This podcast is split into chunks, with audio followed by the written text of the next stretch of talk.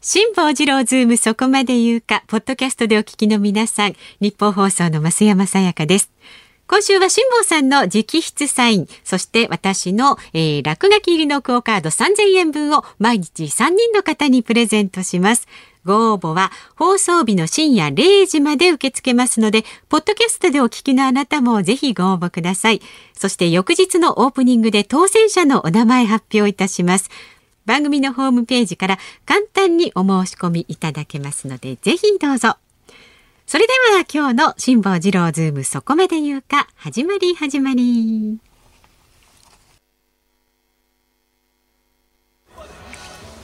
9月10日木曜日時刻は午後3時半を回りました FM93 AM1242 ニッポン放送ラジオでお聞きの皆さんこんにちは辛坊治郎ですパソコン、スマートフォンを使って radiko でお聞きの皆さん、そしてポッドキャストでお聞きの皆さん、こんにちは。ニッポン放送の増山さやかです。そして今日木曜日は。こんにちは。日本放送の飯田浩二です。ごめんなさい。今のは誰の真似？いや、真似じゃない。オリジナル、オリジナル。オリジナル？あ、まあ、そう、確かに。そのままだったんだ。そう。なかなかの自分というものがどういうものかっていうのがね。そうだよね。瞑想するなかなかのモノマネやる人ってさ、自分の立ち位置をどこに置いたらいいのか結構悩結構悩んだりなんかするという話を聞いたことあります。飯田君大丈夫ですか？いやいやいや、大丈夫ですか？どうですか？先週の予告でですね、今自民党総裁選が今週告示されまして、今自民党総裁選の真っただ中でございます。で、まあ、菅さんか石破さんか岸田さんかと。まあ、これはもう情勢はみんな分かってると言いますけれども。だけど、まあ、蓋開けてみないと分かんないのが選挙ですからね。そうですね。まあ、分かってますけど。何も蓋もない。それでですね、はい。えー、で、今日私、あの、さっきのナイツさんのね、えー、番組の最後にもですね、今日は石破、あの、菅、岸田、三者揃い踏みと、お伝えしたんですけども、これラジオだと分かんねえだろうぐらいのレベルに、飯田君のものまねが完成度高く仕上がってるかどうかというのを、この1週間私はもうそれだけが気になって気になって気になって。そんなことはないでしょ。もう今週それ以外で気になったことは、はい、あの、ご飯を電子レンジで温めるのに何分が一番適当かという、この2つで今週1週間、ずっと来ましたか冷凍ですか？ご飯は。いやいや、冷凍じゃありません。常温保存。常温保存の、常温保存のあの、3パックいくらとか5パックいくらで売ってるやつあるじゃないですか、スーパーに。あれを買ってきたわけですよ。はい。で、今週ね、電子レンジというのを生まれて初めて使い始めてですね、3分からスタートしたんですが、3分2分半、今日2分まで来ましたけど、2分でも十分温まるということが判明しました。そりゃそう。で、2分で温まるということはですね、だからあと次、私の電子レンジは、メモリが30秒刻みしかないもんですから、次1分半にしなきゃいけないんですけど。出力どのぐらいですか ?500 ワット。500ワットか、500ワットだとバカにしたな人の電子レンジを。人の電子レンジをバカにしただろ。私こう見えても、高校大学とずっとコンビニでバイトしてましたんで、はあはあ、電子レンジで物を温めるっていうのはですね、もう毎日のようにやってコンビニの電子レンジってね、1000ワットとか1500ワットとか2000ワットとか、家庭用の電子レンジと全然違うんですよ。今回私は電子レンジを買うにあたって、電子レンジに関して徹底的に調べ上げたんです。でコンビニに大体いつ頃どのぐらいの出力の電子レンジが導入されたかとか、日本で一番最初に導入された電子レンジの値段はいくらだったかとかですね、今日今週ネタで喋ってませんけれども、私今なら電子レンジに関しては、ありとあらゆるクイズ番組でグランプリ取れますよ。そんなにですか、はい、なんで買い物する前にそんなに調べるんですか？それは大切な9000円を投じるわけですからね。それは当然でしょう、それは。それは悩んで悩んで悩んで調べて調べて電子レンジとはどういうものか完璧に理解した上で、上で9000消費税込み5円のやつを買ったんです。おはい、ありがとうございます。その一端が今出てきたということですかそうなんですね。じゃあいいんですけど、どうですか、完成度は。いやいや、あのね、やっぱ、菅さんは本当に難しいなっていうのがですね、これ、なんとか、でも菅さんが一番やっぱり喋りにほれ、特徴がない、あるんじゃないですか？個性なんとなく微妙にやっぱり東北の母音で、若干なまってるかなまってないかギリギリの、まさにとかね。ちょしてちょっとやっぱり母音がなまってるでしょ？東北の方だなっていう感じがするじゃないですか。口があまり動かないその点で言うと、岸田さんなんかは明瞭に喋りすぎますよね。そうなんアナウンサーよりも明瞭かもしれないですね、あの方は。そう。意外とやってみると、ああ、できるんだ。一番声のいいのが岸田文雄です。私の支持率は8%。58点消費税と同じぐらい。63点。え、私の支持率は消費税と同じぐらい。そんなこと言わんでしょ、いや、言わな い。石田さん、かわいそうに。この際、消費税を下げれば確かに。私の支持率よりも。情勢分析出てましたけれども、はいはいあの自民党員の投票つまり全国規模の党員投票はなかったですがね。いわゆる都道府県連レベルでは、44の都道府県連が、まあ、実質党員投票に近い形で、まあ、はい。県内、えー都道府県内の、えー住民の意思を聞くというそれを、まあ、某新聞が今日集計してまして某新聞の集計によるとはい。どうやらやっぱ過半数を菅さんが、だから国会議員票ではなくて地方票でも過半数菅さんが占めるんじゃないのと。はい。で、なおかつ、石破さんと岸田さんの争いでいうと、岸田さんの党員投票の最終的141票の行方でいうと、うん。今、意味軸も、えー、井田君が言ったようにえ？消費税を下回るぐらいしか取れてないっていう噂もありますよねだからその差をだからまあ言ってみれば石破さんも大して取れてないわけですよ。ん。石破さんも3割ぐらいしか取れないみたいっていう話でしょ、はい。ね、となるとですね、えー国会議員票はもともとの派閥が岸田さんの方がでかいですから。そうですね。だから党員票と合わせたときに、はい。2番手に石破さんが来るか岸田さんが来るかは結構微妙ですね、これ。結構微妙なところ来てますよ。ちょっとこれ、かける？しまったダメですよ。ダメですよ。ちょっと放送中ですよ、これしかも。なんてことを言うんだよ。放送外でもダメですよ逮捕されるとそういうこと言ってると、とんでもないよ、それ。とんでもない、本当。今週は有名芸能人も続々逮捕されてるのに、続々逮捕されてないか。続々は逮捕されてないですけど。続々逮捕されてません。いや、ええ別に我々別にあの、葉っぱやってるわけじゃありませんから。火をやもちろん生きてますから、実際にあのかけようかと言っただけでかけてもいませんし、かける気もありませんし、はいはいなぜかける気がないか、勝てそうな気がしないんですよ。いや、そういう問題じゃそうな。そうですね、えーまあそんなこんなでございまして、わかりました、今日はオープニングでまず飯田君は、えー岸田さんの、えーやつを一発やってくれました。結構思っていたよりはいいクオリティだなと3思います人の中で一番いい声が。ああ、えー結構来てる来てる。来てるあやればやるほど上手くなってる。やればやるほど、うまくなる。名詞を強調すると、私になります。岸田なるほど文雄です。なるほど。そう、やっぱいい声なんだよなっていうのをね、確かにいい声ですよね。喋りも明瞭だしと。ね。ええうんそして主語です。し主語なの？主語らしいですよ。すごいらしいですよ。いや、それで言うと菅さん全く飲まないんだって。ケーキが好きですからね。いや、ケーキだからお酒の話をしてるんですよ。でも菅さん全く飲まない。全く飲まないそうですね。安倍さんもね、どっちかというと酒そんなに強いタイプじゃないですねあ、。そうなんですか？うん、まあ飲まないわけではないけれども、なんか口つけるぐらいの感じかな。私の印象ではそうですね。そんなにあの、ぐいぐい飲むって感じじゃありませんね。私政治家の中で一番、うわ、この人飲むなと思ったのがですね、え全く関係ない人ってね、今ふっと思い浮かんだだけですから、はあ前後の文脈関係なしですから、それがどうしたと言われてしまえばそれだけのことですけれども、私が思い出に残る、うわ、この人どんだけ飲むんだと思ったのは、大阪府知事になる前の太田房江さん。岡山県知事やってた頃かなんかにですね、ええ間に政治評論家の福岡聖子さんという人が入って、一遍だけ飲んだことがあるんですよ。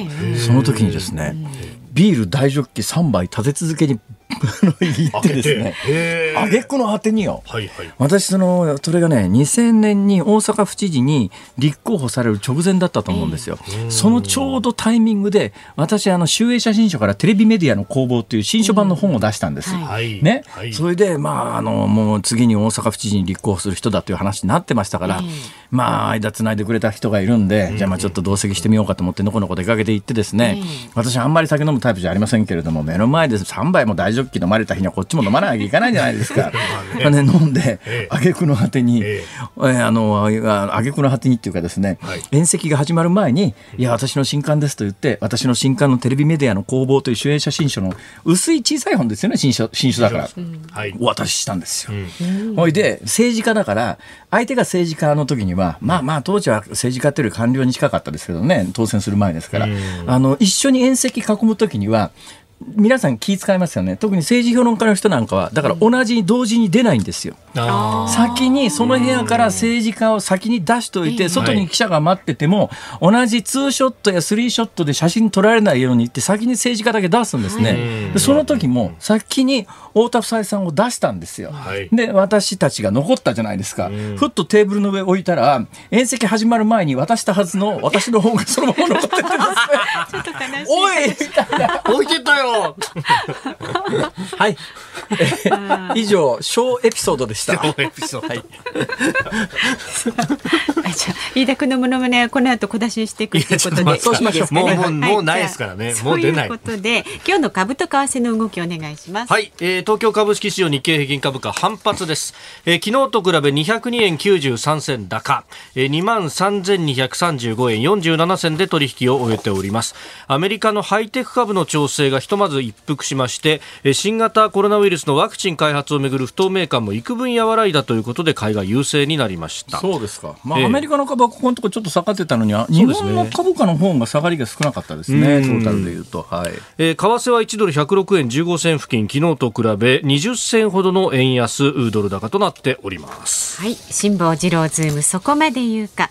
この番組は話が脱線しつつも他の番組では聞けないとっておきの知識が学べるジェットコースター的なニュース解説番組です。この後3時台のズームオンでは自民党総裁選の公開討論会で石破元幹事長、菅官房長官、岸田政調会長が論戦。4時台には日本維新の会のキーマン馬場伸幸幹事長が生出演です新総理と維新との関係はどうなるのか気になる大阪都構想の行方も伺います。5時台では立憲民主党と国民民主党などで結成する合流新党の代表選にズームします。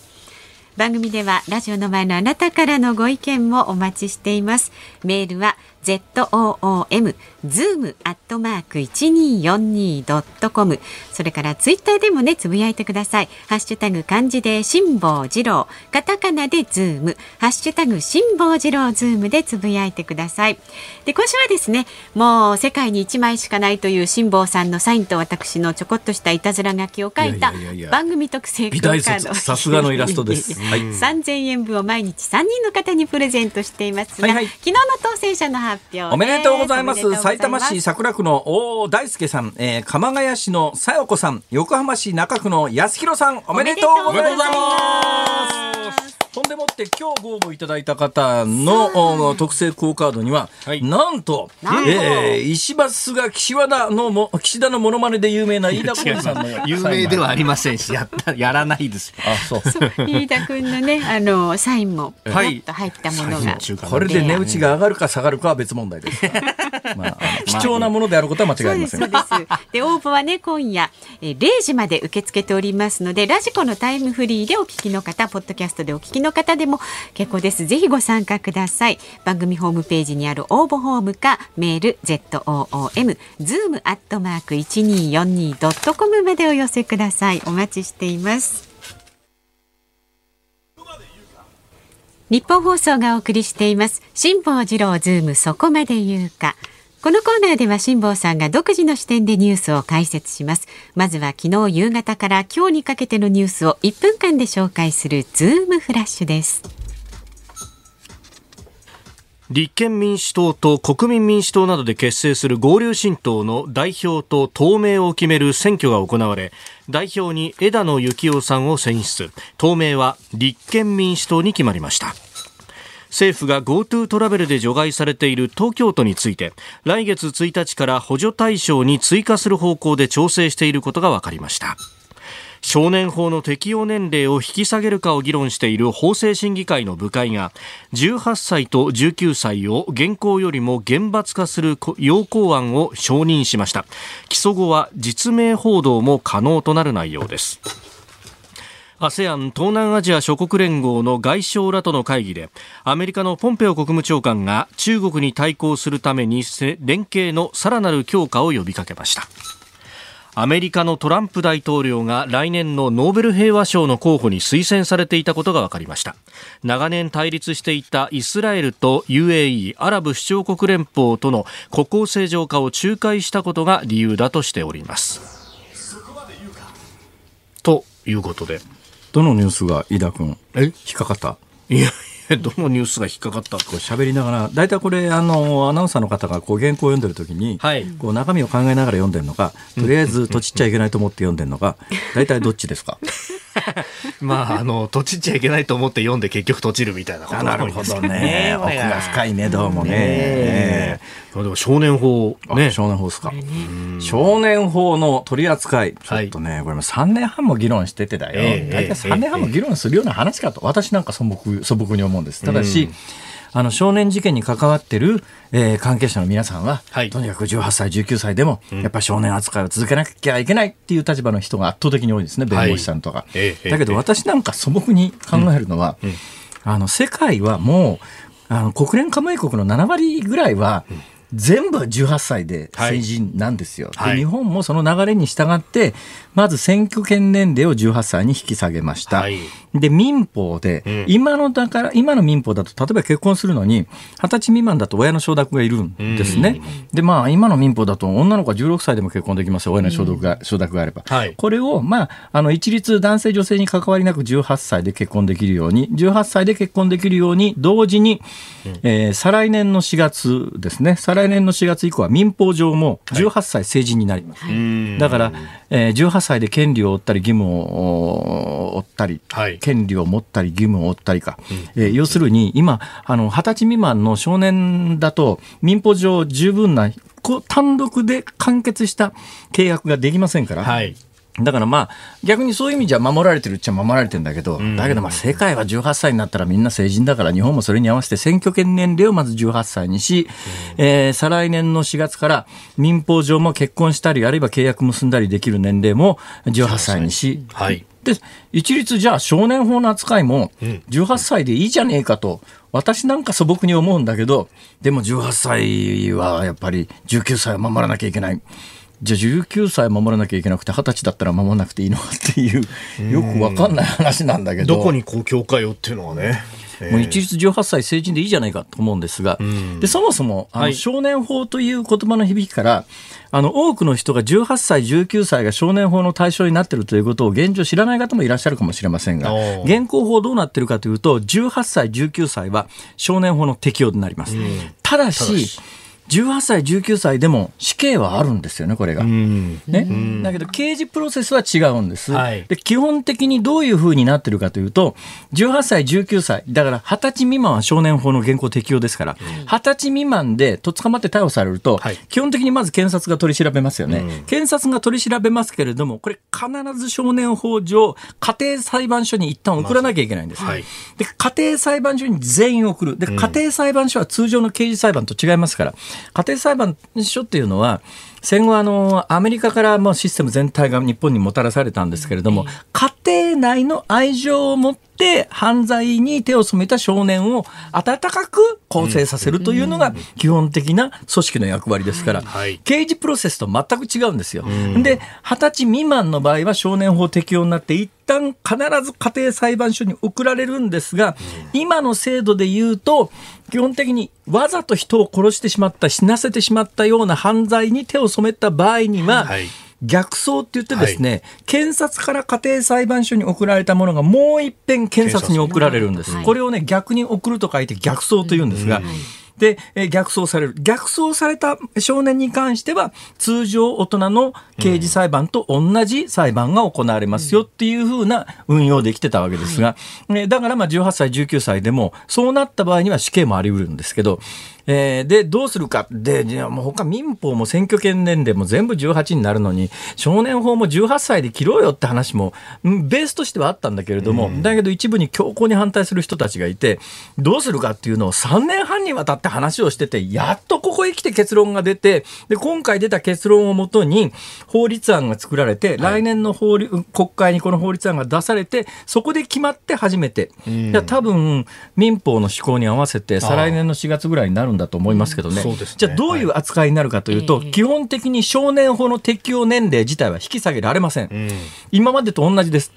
二十歳未満は少年扱いです。はい、だけど、ちょっと違うのは、今まではわざと人を死なせたケースだけ検察逆走だったんですが、この逆走のハードルを下げてですね、はい、えー、短短期1年以上って、まあ、これ少年法の規定なんですけど、まあ、要するに1年以上の懲役禁錮に当たる罪を犯した場合、だから今まではわざと人を殺したようなケースでないと、あの、逆走されなかったんだけども、まあ、1年以上の、だから例えばですね、えー、強制性交っていう言い方が今、あの、はいね、新しい刑法では、っていうか、はい、まあ、ちょっと前で言うと、いわゆる強姦罪みたいなものは、うん、今までは逆走の対象になってなかったんですが、これはもう逆走の対象にしましょう。だから今までよりも刑事裁判に乗る少年の数は増えますよと。うん、えー、で、もう一つ、これ非常に重大な変更はですね、あの少年法第61条っていうのがあって、はい、少年に関しては、どこの誰か分かるような報道をしてはいけないという規定があるわけですよ。だから我々は基本的に少年は匿名扱いにしますよね。はい、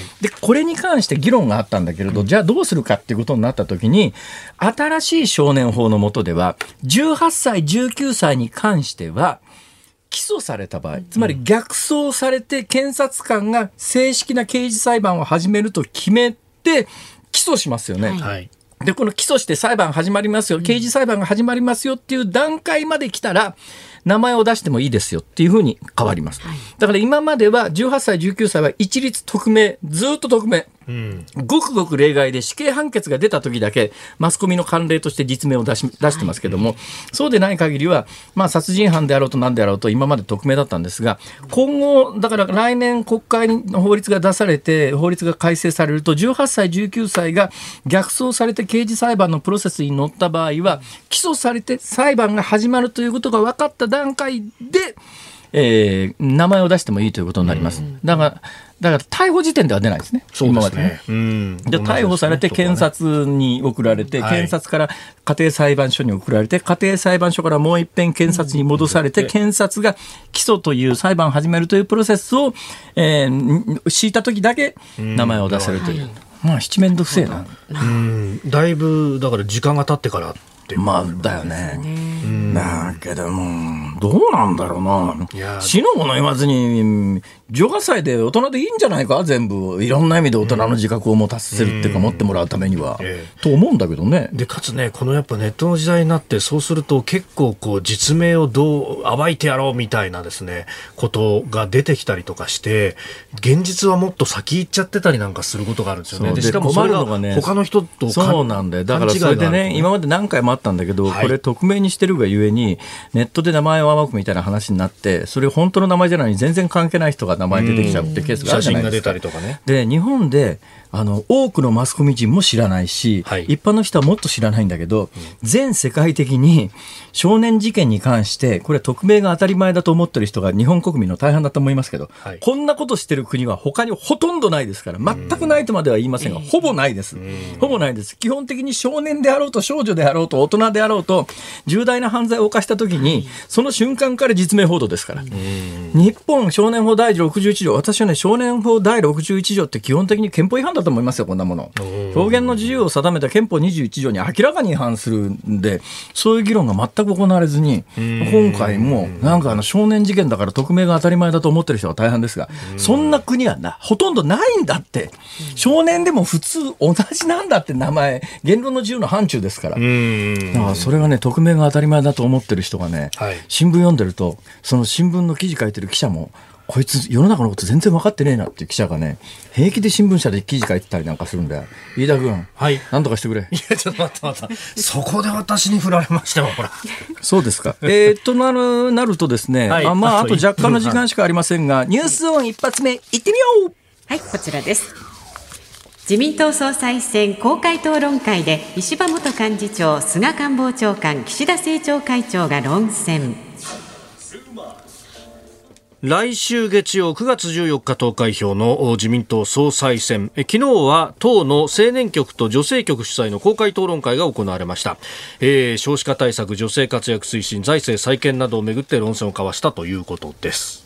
はい、えー、はい、いうことでございまして先ほどは見事なえー、岸田政調会長の、えー、ものまねをしていただきましたので。もっと低い声が。菅さん、あれですよね、もうこうなると、選挙戦とは言いながら、もう勝ったも同然の状況の中で、どういうお気持ちなんですか？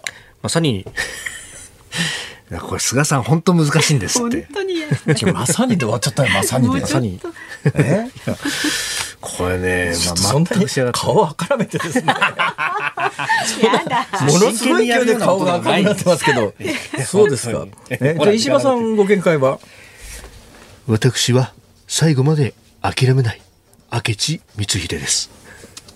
今日あの ご自身をね戦国武将かなんかに例えろと言われて、明智光秀だと、なんで明智光秀だというと、あのいや明智光秀はああいうことになったけれども自分が治めていたところでは領民に支持されていたということなんですけど、違う今 NHK の大河で明智光秀やってるからだろ。やっぱりそこ。絶対それだろ。まあいいや。短いですけれども、ズームオンでした。どっちこれでももう一つだったら。この後日本維新の会の馬場信之幹事長をお迎えします9月10日木曜日時刻は午後4時を回りました。有楽町日本放送第三スタジオから辛坊治郎と。増山さやかと。飯田浩二がお送りしております。いやそれにしてもどうしました？立憲民主党という名前になりましたね、はい、でそうですね。枝野さん代表選出、おめでとうございます。ありがとうございます。え？ノーサイドではなくプライマルなんです。あれ？どうかな？今日一自信のあるのはこれなんですよね。え今日一自信あるんですか？今日一自信あるのはこれです、ね、えーえー、じゃああの敗れた泉健太さん残念でしたね。誰の印象にも残ってないでしょう。似てるか似てないかもわからないでしょう。いやいやいやいや、それひどいね。雑にも程があるだろ。歌おうも歌おうですよ。そうだね。これあの、究極に似ててもわからないという。そうそうそうそう。究極に似ててもわからない。ツイッターでいろいろ来てますけどね、先ほどね、ラジコヘッドさんからね、はいはい、飯田さんよくやってるよな。絶対こんなことをやるためにアナウンサーになったんじゃないのにっていうね、おっしゃる通りでございますよ。でもね、アナウンサーなんてものも呼ばれてなんぼでございますから。なるほど、なるほど。素晴らしいですね。やっぱりこういうのの時のパフォーマンスというのは、アナウンス室長、あやっぱりボーナスの査定に関係あるんでしょうか？やめてくださいよ。そんな。いや、でもね。これから秋冬大事な時期なんですそうだよね。本当ですね。本当ですよ。本当だよ。いや、でも枝野さんはもうちょっとでなんとかなりそうな気がするな。直ちに今日は会いません。今前半ちょっと似てたかも。ああ、ありませんの線がね、やっぱり、あの、枝野さんっぽいね。あそこはね。うん、冷静に論評されるとまた顔が赤らんできますね。本当だね。飯田君なんか顔真っ赤になるよね。すごい。普通の人と違ってさ、ね、ほら、赤くなる面積広いじゃない？待って待って待って待って。そんなことはないですよ。普通の人と同じようなもんです。そうです上から下までね。はいはい、上から下までメールいただいてますか？メールいただいてますよ、はい、57歳のですねジャスミンさん神奈川県秦野市先ほど菅さんお酒を飲まないという話ありましたがお酒が飲めなくても政治家としてやっていけるんですね。よく料亭で会合するなんて聞きますが意外でしたと結構いらっしゃるんですかね飲めない方今、ね、いやまああの日本人の平均的なお酒飲めない比率と政治家のお酒飲めない比率は基本的に同じですからね。あのこれもあの今の若い人はもうちゃんと理解してますけれども、はい、我々以上の世代はちょっと怖いのはですね、うん、飲むと強くなると思ってる人いるわけですよ。あの、ね、鍛えるから鍛えろ鍛えろこれ、えー、えー、飲めないの。甘ったりたこと言ってんじゃねえとか言って無理に飲ませてですね、アルコ急性アルコール中毒で命を落とすみたいなケースが後立たないんですけど、はいあのお酒って基本的にアルコールを分解する酵素がもともと遺伝的にどの程度あるかというね、でそれも複数の種類があるんですが、その組み合わせの酵素をどのぐらい持ってるかっていうのはこれ遺伝的に決まるもんであって、飲んで鍛えられるもんではありませんから、飲めない人は飲んで鍛えるっていう鍛えろっていうのはむちゃくちゃですから。基本的にそういうお酒の飲み方はしないさせない、えー、強要しないと、えー、だからまあ一定割合で日本人特にねお酒飲めないです、欧米人はね全く日本人みたいに酒が飲めないっていう人は日本人ほどの比率は高くないですよ。欧米人にも稀にいますけれどもだから結構ヨーロッパ行くと昼日中からワイン飲んでる人いるじゃないですか。そうそうそうだけど日本人みたいに真っ赤になって倒れるような人はほとんどいないんですよ、これはもう遺伝的な要素ですから。だから日本人は一定割合酒全く飲めない人いますから、それもね遺伝的っつったってね親が飲めるから子供が飲めるとは限らないんですよ。これが面白くてですね私の親父大酒飲みです。私の兄貴大酒飲みです。だけど私酒飲むと赤くなるタイプです。私のおじさんも同じで赤くなるタイプで、うち息子が2人いるんですけれども、あまあ、長女入れると3人子供がいますよね。はい、上の長女はいくら飲んでも顔顔色変わらない。2番目の男の子は、あのそこそこかなり飲めるんだけども、お酒があんまり好きじゃないから家では飲まない。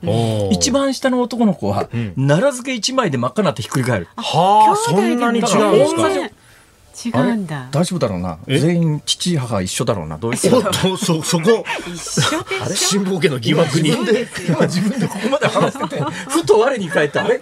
あれ？あれ？みたいな。遺伝子検査してみますいやいやいいです。そういえば何年か前にありましたね。こういうのはね、はい。信じるのが一番なんです。いやおっしゃる通りです。でしょ、ええ。基本的にだって遺伝子検査なんてなかった時代はとにかく信じるしかないわけですから、だけどあのなんかそういうので遺伝的に調べたらええ。大体あの世界の例で言うと日本は知りませんけど世界の例で真剣にそういうのを遺伝子で調べた人がいるらしくてええ大体3割ぐらいはあれみたいなことがあるって話を聞いたことがありますが基本的にはそういうものがなかった時代は信じるしかないわけですから。うん僕はそれでいいと思いますん信じております信じておりますだけどなんでだろうな ラジオの前のね、あなたからのご意見も待ってますよ。メールは z o o m zoom アットマーク一二四二ドットコム。ツイッターでもつぶやいてください。ハッシュタグ辛坊治郎ズームでお願いします。ニッポン放送辛坊治郎ズームそこまで言うか。この後は辛坊さんが独自の切り口でニュースを解説しますズームオン。日本維新の会の馬場信之幹事長をお迎えします。辛坊さんが独自の視点でニュースを解説するズームオン。この時間に特集するのはこちらです。来週月曜日に自民党総裁選挙、ポスター安倍時代の日本維新の会の対応は？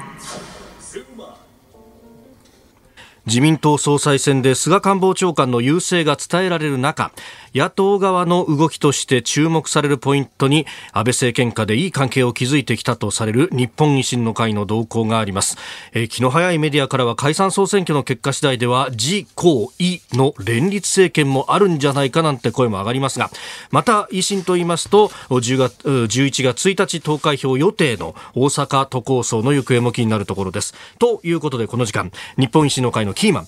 え馬場信之幹事長をお迎えしまして忖度なしのギリギリトークをお願いしたいと思います。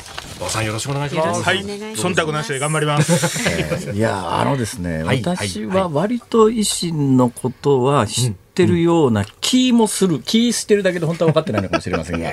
だから多分ね、はい。飯田君、はい。飯田君から聞いてもらった方がいいかと思うよ。いや、そんな、えいや、まあね、その、菅さんとの関係ってやっぱこう言われるじゃないですか。そこのところって、あの、松井さんはいきなり連立は否定ってしてましたけど、実際問題はいろんな協力の仕方ってあるような気がするんですけど、どうなんですか、まあ今までもね、ぜぜひひということでね、はい。やっぱりあの国民のためになる法律については協力する、ならない法律についてはまあ修正とか求めていくと。まああのこれ人間関係とね、政党と政党という組織同士の付き合いと、やっぱり分けて考えないといけませんのでね。まあ何でもかんでもみそくそ一緒にというわけにはなかなかいかないといかない思いますね。うんまあ、そこへ行くと、このね、えー、大阪都あ構想もう花から自分で聞く気全然なかったから何にも用意してきてない。もうもう何にも何にも何にも用意してないのが飯田君丸分かりだぞ。この番組、辛坊治郎ズームそこまで言うかですからね。そうですよ、辛坊さん。僕回すなんて思ってないもん。そもそも論としてあなた。そうですよ、辛坊さん。そう。本当あれお今日は脇に汗かくし顔真っ赤になるいやいや、だって昨日 共産党の方いらっしゃって、最後、なんかあの、ディレクターが事前に打ち合わせして、はい。大体今日はこんな内容で、安倍政権の総括みたいな話で、どうもしてたらしいんだけどさ、俺全然聞いてなくてさ、打ち合わせはどうもあったらしいんだけど、打ち合わせの時に私は確かにレクチャーされてたんだけど、はい。打ち合わせの時の、あの、多分、ディレクターが言ってくれたことが、多分左の耳から入って右の耳から抜けてたんだよね。で最後ね結構ねそうあの基本的にそんな話をしするために呼ばれたんじゃないぐらいの勢いで おさっき、さっきあのスタッフの方も、ええええあの、辛坊さんのことご存知だと思いますが、この筋書き通りには多分行きませんって。そんなことないですよ。そんなことないですよ。昨日はたまたまなんか右の耳から いやいや入って。左抜けてたという。そんなことないですよ。それは一生懸命やりましたよ。何言ってんですか。ギリギリのところで聞いたんですけど。ギリギリのところ。ねえ、それでギリギリのところで聞くと、どうなんですかね、11月1日の大阪都構想、これ、あのこれ実はですね、お二人知らないと思いますけどね、はい。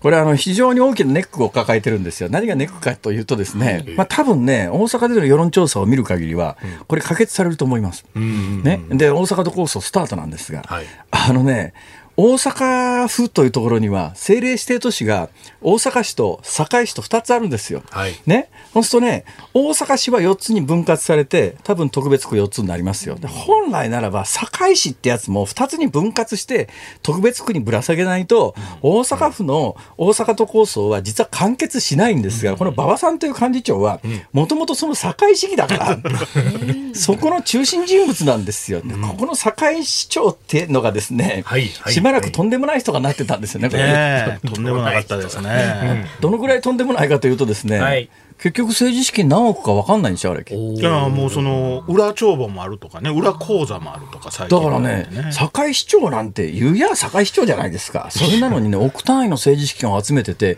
結局どこ使ってたか分かんないっていう。ただその方が選挙に強くてですね。はい、でこれ大体まあ、だからどこに配ってたか分かりますよね。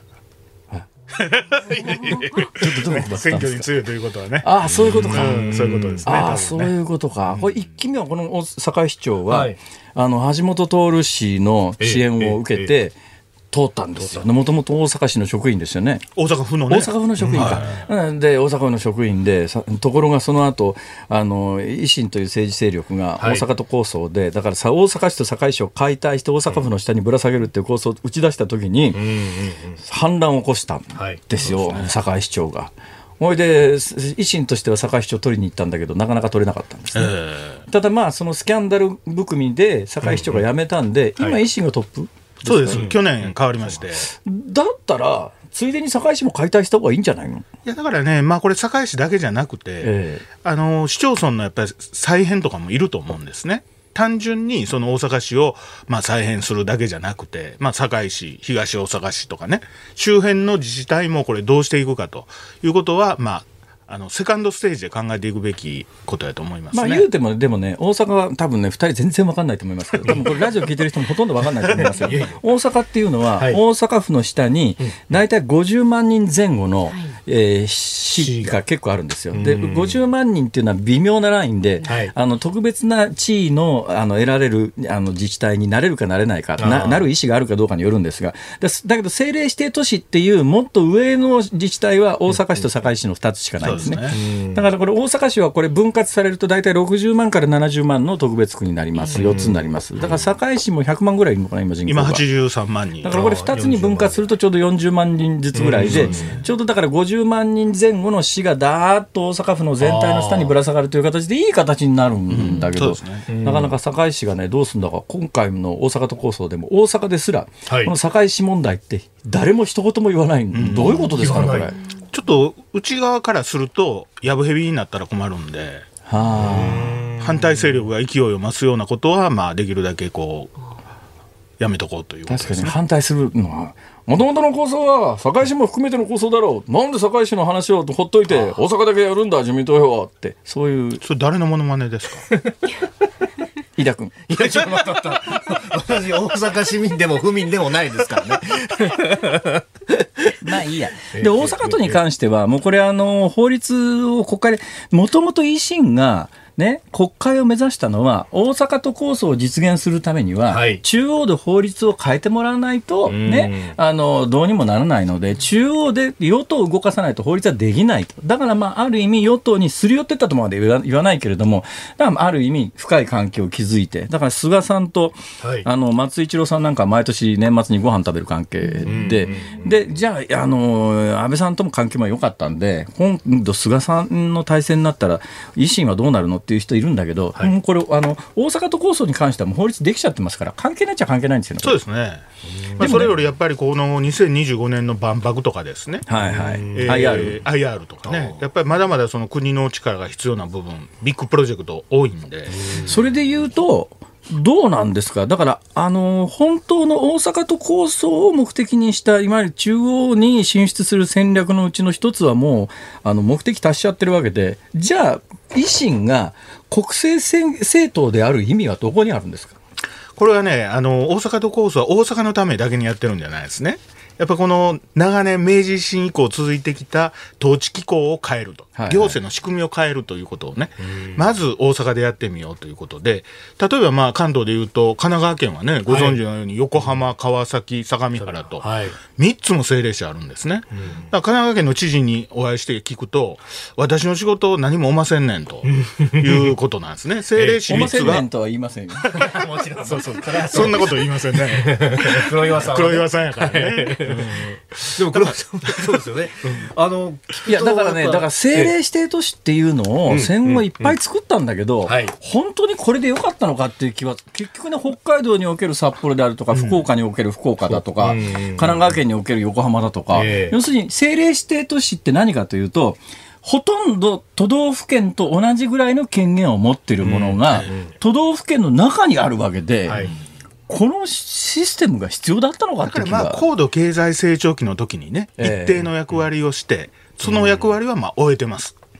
だから、これからの自治体の形をそうなんですよ。変える。だからね、基礎自治体ってもっと住民に、だって知ってます、私、この間調べてびっくりしたんだけど、ええ。明治の初めって、まあ、基本的に47都道府県というのは、基本的には中央の出先機関です。ね、あ別に知事が公選されてたわけでもなくて、単なる官僚がそれぞれの知事に送り込まれてただけですから、だけど戦後も47都道府県のうちの半分以上は中央官僚が抑えてるんで、結局、戦前と選挙は一応やってるとはいえ、同じじゃねえかっていう議論があるわけですよ。はいで実はその明治維新の後全国の市町村って、え今とは比べ物にならないぐらい数が多かったんですよ。天文学的な数があって大体4 5 0 0件に1個ずつ基礎自治体があってでも基礎自治体って、まあ、住民サービスに特化した自治体だからだからある程度小さい方が、本当はきめ細かい住民サービスができていいんだけど、まあ、関東、横浜って今360万都市だったりなんかするわけで、はいはい。だったらまあ大阪は270万都市ですけれども、もうちょっと小さい自治体できめ細かく住民の面倒を見た方がいいんじゃないのって発想はあるんじゃないかなと思いますけどね。だからそれはやっぱり全国に展開していくのが次の、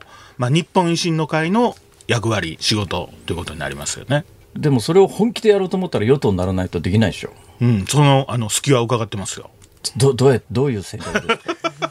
いやねいやだからだけどだけど自民党に越して小選挙区で勝って議会の過半数は絶対無理でしょ？まあだからね、自民党を弱らせること大事だと思いますわ。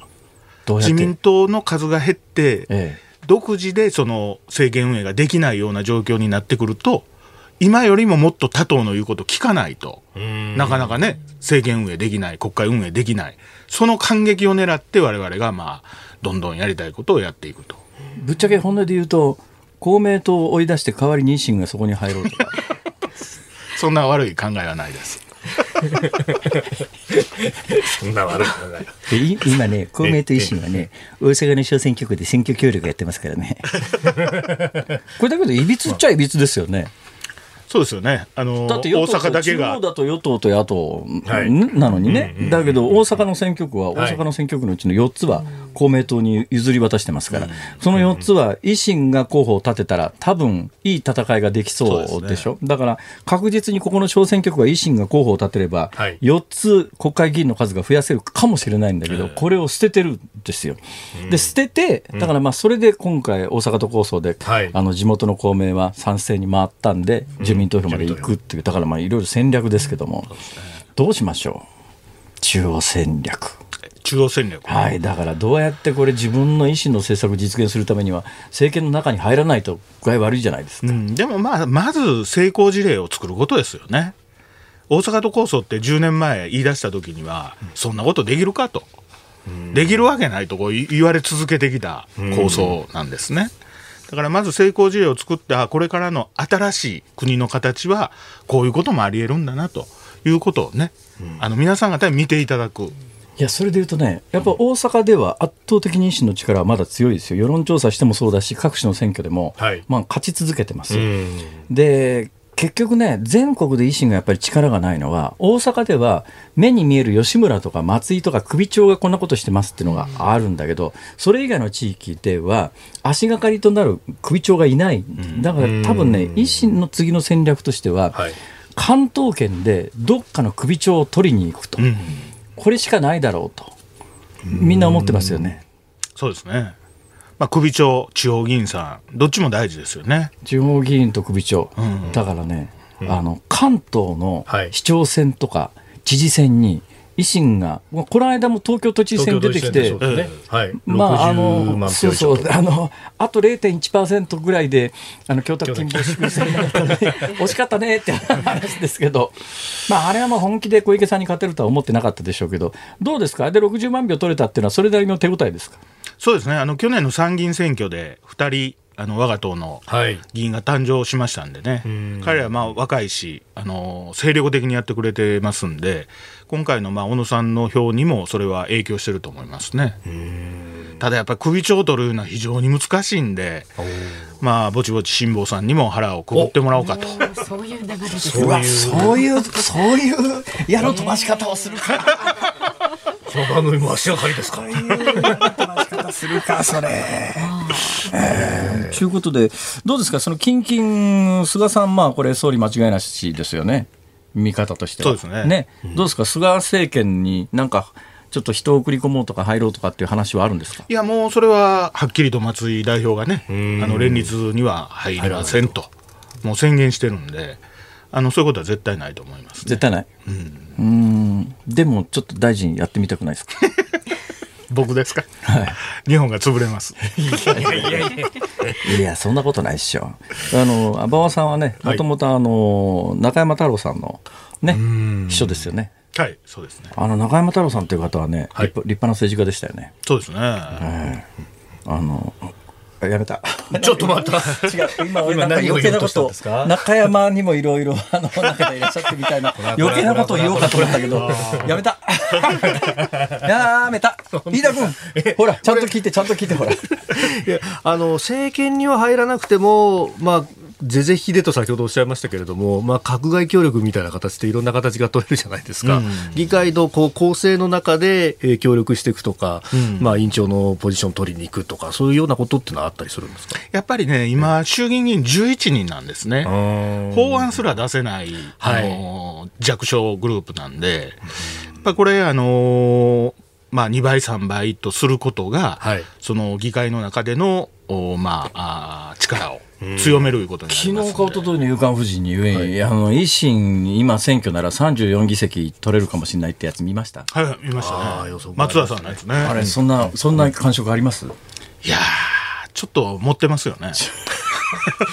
と僕が言うのもおかしいですいや今あの馬場さんとしては選挙いつ頃ありそうだと見てます。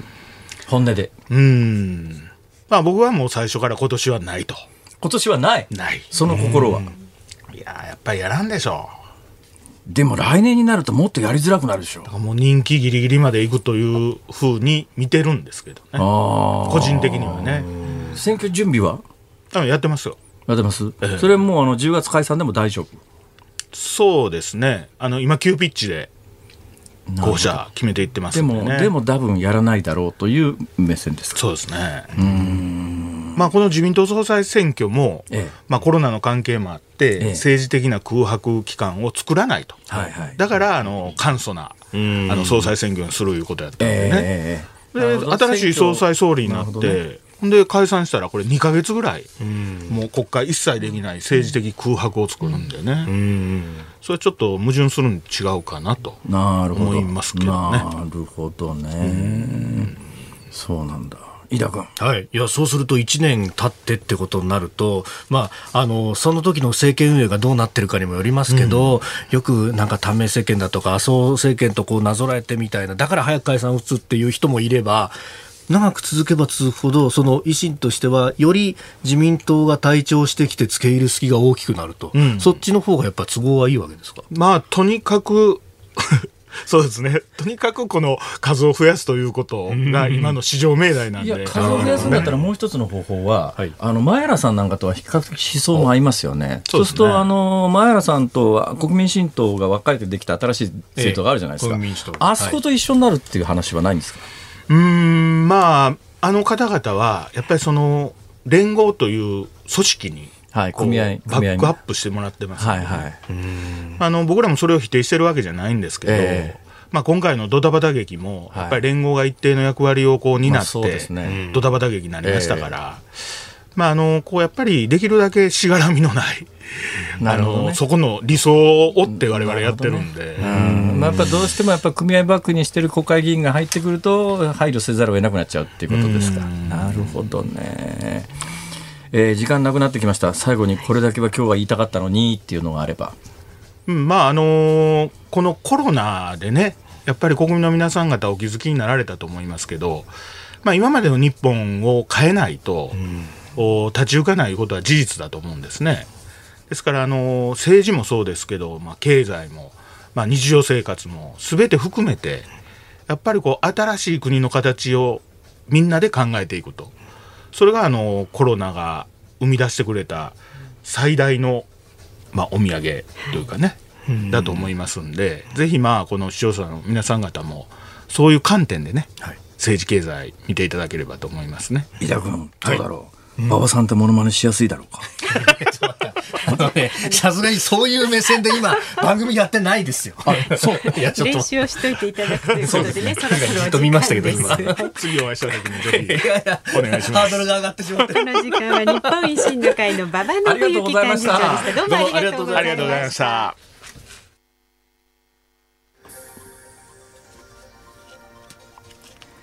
9月10日木曜日時刻は午後5時を回りました。こんにちは辛坊治郎です。こんにちは日本放送の増山さやかです。こんにちはニッポン放送の飯田浩司です。辛坊治郎ズームそこまで言うか。ここで辛坊さんのエンディングソングエンディングリクエスト。いや今日はね迷ったんですよ、うん、今週はほら夏の終わり9月始まり特集だったじゃないですか、はい、となるとねふっと浮かんだのが2曲あったんですね。で今週これ木曜日で、はい、明日はね、えー、私じゃあございませんので、はい。今日がまあ最終回ということになりますよね。でねサザンの津波か、井上陽水の少年時代かどっちかなと思ってですね、今もうまだ決めてないんですけど、え？あ井上陽水の少年時代にします。今ねペンをねペンを倒しましたね。倒して倒れた方に。井上陽水。もうそうそう自分で決められない時はペンに決めてもらう。今度あのねあのそれ用のサイコロ作ろうかと思ってです。それ用のサイコロ。迷った時のね。そうなんです。あのズームオンのコーナーでざーっとニュースを三つぐらい四つぐらいやってから何喋ろうかあるじゃないですか。一番最初にこうサイコロコロコロっと転がして出た番号のもので喋ると。なるほど。どうでしょうか？それ全部用意しておくんですか？あ、そうだな。そうですよ。そうですよ。いや、何が出ても自分の喋りたいやつ。だったらいらないな。本当ですよ。むちゃくちゃやないですか。全くいかに行き当たりばったりかよくお分かりになると思いますが、もういろいろあのツイッターでもねいただいております。先ほどあのラジオリビングでほら煮魚があったじゃないですか。で僕ら一生懸命食べて試食をしていましたけど、え横に並んでね我々今日は放送してます。で間にこうアクリル板がある。家族ゲームみたいな。家族ゲームね。みたいな感じもそうそうそうそうそう定食屋で相席してるサラリーマンの風景ですねっていう。おっしゃる通り。おっしゃる通り。おっしゃる通り。あこれなんか今すごいどうしました？どうしました？どうしました？どうしました？何が何か違うボールが落ちたなと思って。ラジオの前のあなたからのご意見お待ちしております。みんな黙っちゃったっていうね。あ、それボールが落ちたって言うんですか？そうそう、誰もボールを拾わずにお見合いした。いわゆるポテンヒットってやつですね。そう、ポテンヒット的な。ポテンヒット的なね、ですね。皆さん一生懸命仕事しようよ。そうですよ。なんか今日みんな手抜いてます。ちょっと引き気味ですよ。本当だ。さっきの馬場さんのインタビューなんかさ、飯田君全く準備してなかったちょっと待って待って、だから、この番組辛抱二郎ツームでしょ。嘘嘘じゃないんですよ。でも、でもそういう時に一番黙ってたの実は増山さんですからね。そうですよ。いやいや、もう目の前でボールが落ちそうでも、目の前で今ね、あのね、あの、ボーナスの査定でビーってしてたんですよ。ちょっと一生懸命つけてるとこでした。横に A とかつけといてくださいあと B にプラスしといたりとか。いやいやいや、あの A プラスプラスが一番上で、その次 A プラスで、A で、B は下から2番目らしい。ちょっと待ってください。国際の格付けとかじゃないんだから。まあ、そんな。投機的。はい、はい、あのメールね、二十時間お待ちしてますんで、あの 来週に向けてのなんかエールとかみたいなものでも結構ですそうですね。はい、今週はこの程度の出来でしたけど。来週来週頑張るぞ。さすがにだって来週来週の、はい、この木曜日には新総裁決まってますよね。決まってますね。決まってますね。決まってますね。そしたらもう新総裁就任祝いでスタジオに来てもらわなきゃいけません。そうですよ。偽物でもいいから来てもらいましょう。偽物でもいいからじゃない。メールはズームアットマーク一二四二ドットコム。ツイッターはハッシュタグ辛坊治郎ズームであなたからのご意見お待ちしております。辛坊さんが独自の視点でニュースを解説するズームオン。今日最後に特集するニュースはこちらです。合流新党の代表選挙、枝野幸男さんを選出。立憲民主党と国民民主党などで結成する合流新党の代表選が先ほど投開票され枝野幸男さんが新党に参加する国会議員149人のうち107票を獲得し代表に選ばれました。ではここで代表選が行われた平川町のホテルで取材中日本放送藤原貴根記者と電話がつながっています。ご苦労様です藤原さん。はいよろしくお願いします。よろしくお願いします。よろしくお願いします。えー、149人中107秒7票というのは枝野陣営にとってはこれ想定内でしょうかね。そうですね。あの陣営はあ3桁で、えー、勝利しないと本当の勝利ではないというふうに言ってましたので、107票っていうのはあ本当ほっとしたんではないかなというふうに思われます。えー、107票の内訳はどんな感じですか？えーと、こちら、まだそあの情報が入ってきてませんので、内訳がちょっと、はい、あのまだわからないような状況です。まあまあ、基本的にはあの従来、えー、立憲民主、立憲民主の人たちは、ほぼ全員枝野さんに乗ってるっていうような感じでしょうね、あと中間層っていうか、そのあたりの投票行動がどうだったかっていうのが今後、うん、まあ、おいおい伝わってくるって感じですかね。そうですね、あとは無所属の議員もやはり枝野さんを、えー、入れた方が多かったというふうに思います。まあでも、今回はまあ自民党の総裁選も似たようなところありますけれども、まあ、言っちゃなんだけど、結果見えてた話で、どうですか、そのあたりの高揚感みたいなものは感じましたですか？はいあのー、代表が決まった瞬間、枝野さんですけど、笑顔が全くなかったですね、はあ、えー、厳しい表情、硬い表情で、えー、まあ、会場内の議員たちに向かっては、何度も深々とお辞儀をしておりました。で一方のあの敗れた泉さんですけど、最後まで爽やかな表情を崩さず、全力を出し切ったといったすがすがしい表情が印象的でしたね。泉さんっていうのは、まあ、あの今回、代表選が全くないと、うんまあ、基本的に世論からも、えー、あのうんあのうまく疎まれるとまでは言わないけれども歓迎してもらえないんで代表選はどうしてもやらなきゃいけない。だから誰かが出ざるを得なかったということなんだと思いますが泉さんっていうのはどうどうなんですかね？自分で出たかったのか誰かがもう誰か出ないと困っちゃうから出ろよって感じだったのかどうなんですかねこれは。やはりあの同志からですねあのぜひ出てほしいという声が多かったので泉さんも今回は出馬されたと思いますそのあたり枝野さんは、まあ、新代表としてはやっぱり誰か立立ってくれてよかったということなのかあるいはもうその無投票で全シャンシャンで決めてほしかったのか本音はどうなんでしょうねそのあたり。本音はやはりあの誰か立って1対1で、えー、戦いたいというのが本音で、それで、えー、あの新代表にななれたというのが、やはり本音だったと思います。なるほど、これであのえ同時に、えっと、透明の投票が行われて、え立憲民主に決まったんですね、これね。はい、立憲民主党という投票が94票、はい、それから民主党票民主党という投票が54票、その他というのが1票ありましたね。なんすか、その他ってね。その他という党名に投票した人が1人いたということですね。なるほど。これで、でも、立憲民主党の枝野代表ということになると、え？同じ？っていう感じは。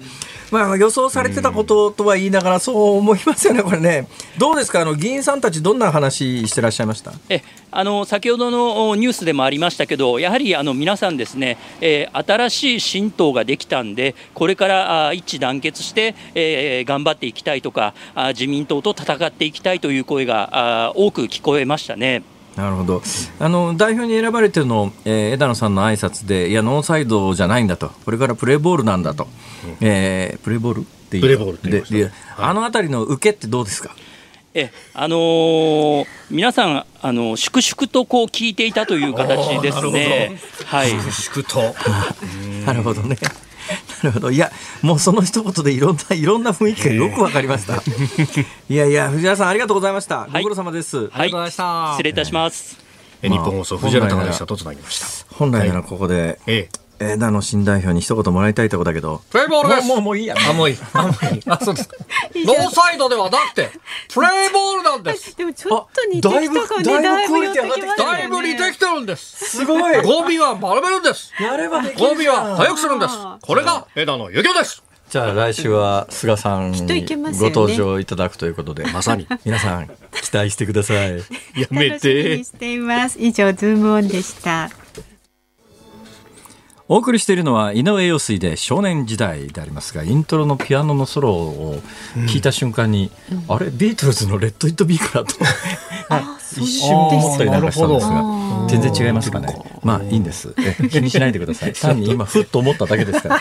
え思いつきで喋ってるだけです。思いつきで食べて。ね。基本的にいや基本的には この番組やるにあたっては、はい。周到な準備の上でもう全部の原稿をデえィレクターが書いてくれた通りそのまま喋るというそういうコンセプトでやっておりますけれども、一度も見たことないですよ本当に。それえーそれでは、はい。進めてまいりましょう。進めてまいります。日本放送この後は健康あるあるワンダフを挟みまして5時半からは日本放送ショーアップナイター今夜は名古屋ドームから中日対巨人戦。解説が谷重元信さん。そして真中光さんダブル解説。実況諸岡正夫アナウンサーでお送りします、そして一晩明けて朝6時からは、はい、飯田浩二の OK 工事アップ、コメンテーター外交評論家三宅邦彦さんです。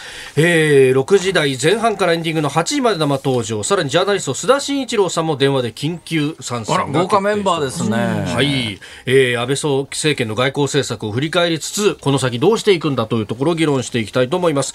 えー、また番組で作った千葉の美味しいお米、コージー米5キロが当たるのも明日が最終日。20人の方にドンとプレゼントですので、ぜひ明日もお聞きください。朝の9時からです。あお米欲しい。俺さ電子レンジ買ったからさどうも電子レンジでお米が炊けるらしいんだよねね。炊けるのありますよね、はい。あの入れ物とかね、ええ。はい。でまだ続きがあります。その後8時からも聞いてください、春風亭一之輔あなたとハッピーです。有楽町ミュージックホール秘蔵ライブ音源夏ということでこの日本放送にはねもうたくさんの地下に眠る秘蔵ライブ音源ありますのでそれをオンエアしていきます。うちはね肉が当たります。うちは増山さん8時からまた明日登場ですあのんでうちはハッピーはね。